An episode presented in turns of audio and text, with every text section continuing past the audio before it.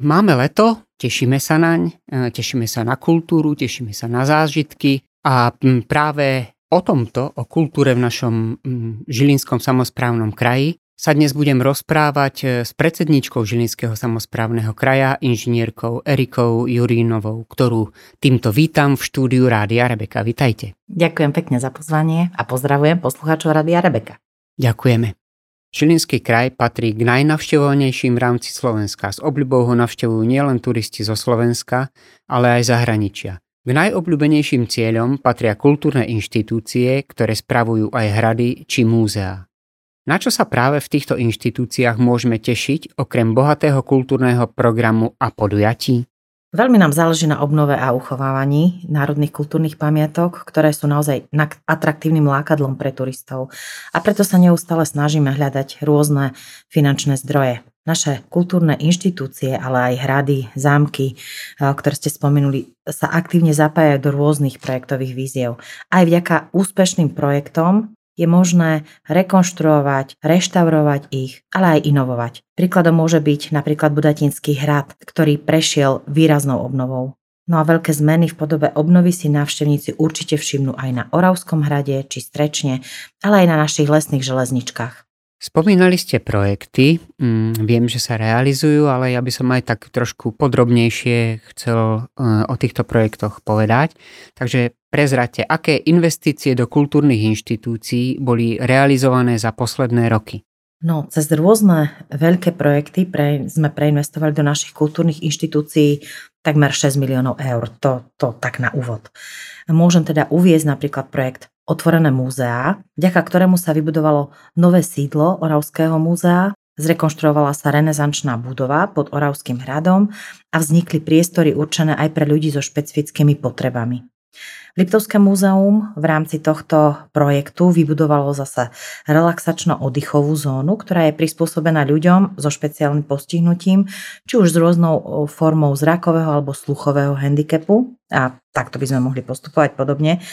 No z veľkých investičných projektov by som rada tiež spomenula aj projekt s názvom Zvýšenie prístupnosti a bezpečnosti ku kultúrnym pamiatkám v Československom e, pohraničí, kde je našim partnerom Moravsko-Sliesky kraj. A s ním sme realizovali investíciu do obnovy Národnej kultúrnej pamiatky Kaštieľa vo Ščadnici. Tam sídli aj Kisucká galéria.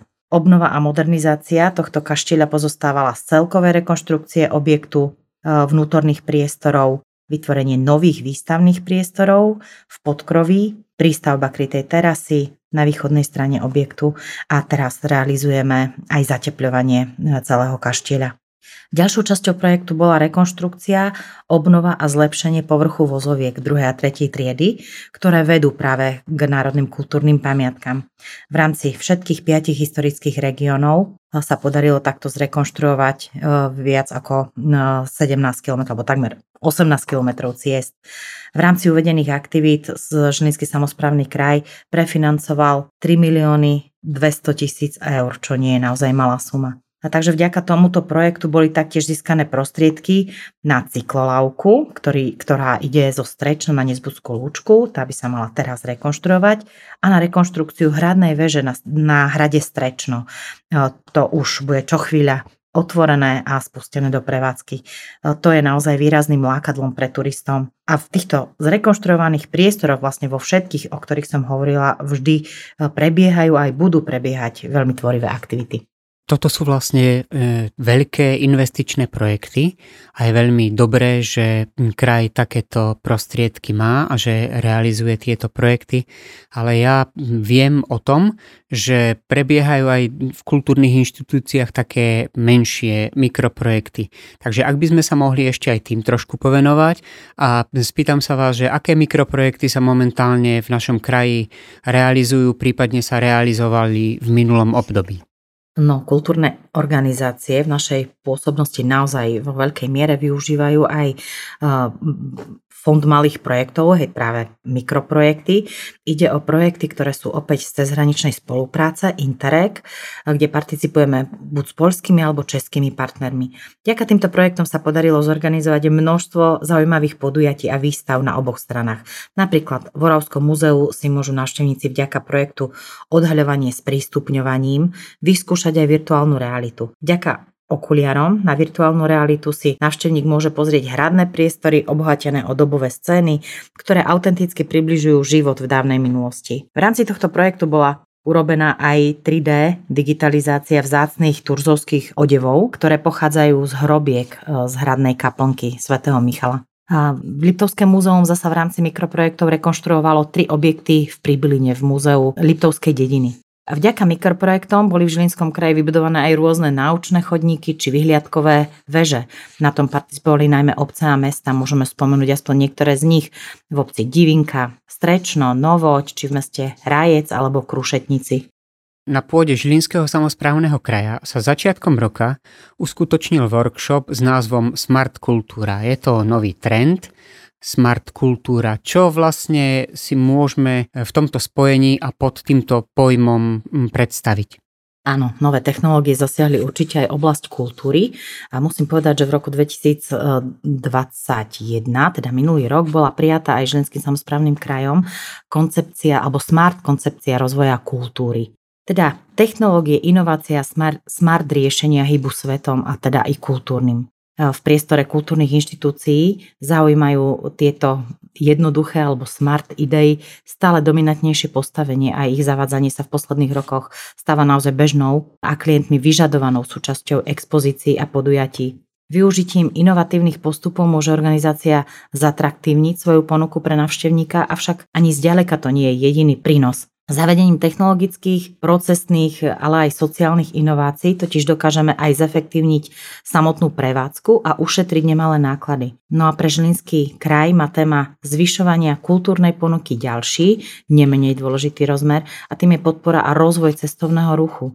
Sú to totiž naozaj župné kultúrne inštitúcie, ktoré sa v nezanedbateľnom e, spôsobe podielajú na e, stále rastúcom počte navštevníkov v regióne. Ten v minulom roku presiahol 1,3 milióna a to si musíme uznať, že bola vlastne ešte stále covidová alebo obmedzená doba. A hoci teda prebiehajúce korona e, kríza počty v roku 2020 znížila, pozíciu Žilinského kraja ako slovenského lídra v navštevnosti veľmi neohrozila. Smart kultúra je trend, ale teraz ruku na srdce, naozaj naše inštitúcie v zriadovateľskej pôsobnosti idú s dobou a stávajú sa skutočne smart? Som presvedčená, že áno. A práve aj ten odborný workshop, ktorý ste spomínali, Smart Kultúra, ktorý sa konal na pôde úradu Žilinského kraja, bol organizovaný v rámci projektu Inteligentný a lepší Žilinský kraj, poskytol práve zamestnancom kultúrnych organizácií z pôsobnosti podrobnejšiu predstavu o tom, čo tie smart inovácie znamenajú aké technológie je možné použiť, aké IT riešenia a hlavne vychádzali sme z toho, čo už má zahraničie k dispozícii. To znamená, že prenášať dobré príklady k nám e, domov. A myslím, že celá konferencia mala veľký úspech. Riaditeľia naozaj reagovali veľmi spontánne a aktuálne.